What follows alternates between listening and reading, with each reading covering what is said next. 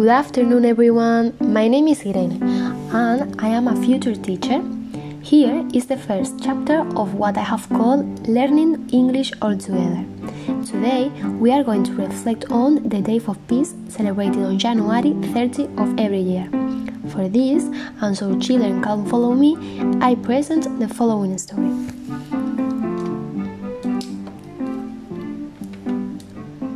Once upon a time, there was a king who offered a great prize to the artist who could capture perfect peace in a painting. Many artists tried. The king looked at and admired all the paintings, but there were only two that he really liked, and he had to choose between them. The first was a very peaceful lake. This lake was a perfect mirror with placid mountains surrounding it. Above them was a very blue sky with white clouds. Everyone who looked at this painting thought it reflected perfect peace. The second painting also had mountains, but these were empty and bare.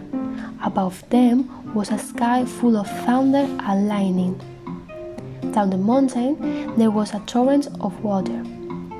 All this did not appear at all peaceful. But when the king looked carefully, he saw behind the waterfall a delicate bush growing in the crack of the rock. In this bush was a nest. There, despite the violent waterfall, sat peacefully a little bird in its nest. Perfect peace? Which do you think was the winning painting? The king chose the second one. Do you know why? The king explained, Peace does not mean being in a place without noise, trouble, hard work, or pain. Peace means that despite being in the middle of all of these things, we remain calm in our hearts. This is the true meaning of peace. This type of peace that the text speaks of is different from others. There are many perspectives and views on what peace is. But what we have clear is that today everyone is talking about peace.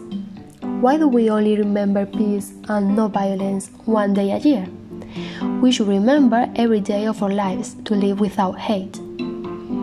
We have become a society where we completely ignore those people who need a little bit of solidarity. It is important to support each other, to treat each other with love and respect, to help those in need. This is the only way to create a fair world. We must open our minds to empty them of prejudices and fill them with love, understanding, respect, and freedom. It is far better to bring a smile to someone's face than a tear. Buenas tardes a todos, mi nombre es Irene y soy futura maestra. A continuación os presento el primer capítulo de lo que he llamado Aprendiendo inglés todos juntos. En el día de hoy reflexionaremos sobre el Día de la Paz, celebrado el 30 de enero de todos los años. Para ello y para que los más peques de la casa me puedan seguir, presento el siguiente cuento. Había una vez un rey que ofreció un gran premio a aquel artista que pudiera captar en una pintura la paz perfecta. Muchos artistas lo intentaron. El rey observó y admiró todas las pinturas, pero solamente hubo dos que a él realmente le gustaron, y tuvo que escoger entre ellas. La primera era un lago muy tranquilo. Este lago era un espejo perfecto donde se reflejaban unas plácidas montañas que lo rodeaban. Sobre estas se encontraba un cielo muy azul, con tenues nubes blancas. Todos quienes miraron esta pintura pensaron que esta reflejaba la paz perfecta. La segunda pintura también tenía montañas, pero estas eran escabrosas y descubiertas. Sobre ellas había un cielo furioso, de cual caía un impetuoso aguacero con rayos y truenos. Montaña abajo parecía retumbar un espumoso torrente de agua. Todo esto no se revelaba para nada pacífico, pero cuando el rey observó cuidadosamente, vio tras la cascada un delicado arbusto creciendo en una grieta de la roca. En este arbusto se encontraba un nido, Allí, en medio del rugir de la violenta caída de agua, estaba sentado plácidamente un pajarito en el medio de su nido. ¿Paz perfecta? ¿Cuál crees que fue la pintura ganadora?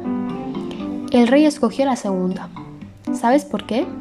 Porque, explicaba el rey, paz no significa estar en un lugar sin ruidos, sin problemas, sin trabajo duro o sin dolor. Paz significa que a pesar de estar en medio de todas estas cosas, permanezcamos calmados dentro de nuestro corazón. Este es el verdadero significado de la paz. Este tipo de paz de la que habla el texto es diferente a otras. Hay muchas perspectivas y puntos de vista sobre lo que es la paz, pero lo que tenemos claro es que hoy todo el mundo habla de paz. ¿Por qué solo recordamos la paz y la no violencia un día al año? Debemos recordar todos los días de nuestra vida para vivir sin odio. Nos hemos convertido en una sociedad en la que ignoramos por completo a aquellas personas que necesitan un poco de solidaridad. Es importante apoyarse mutuamente, tratarse con amor y respeto, ayudar a los necesitados. Esta es la única forma de crear un mundo justo. Debemos abrir nuestra mente para vaciarlo de prejuicio y llenarlo de amor, comprensión, respeto y libertad. Es mucho mejor traer una sonrisa a la cara de alguien que una lágrima. ¿No crees? Ha sido un placer. Espero vuestro like a este podcast. Bye bye.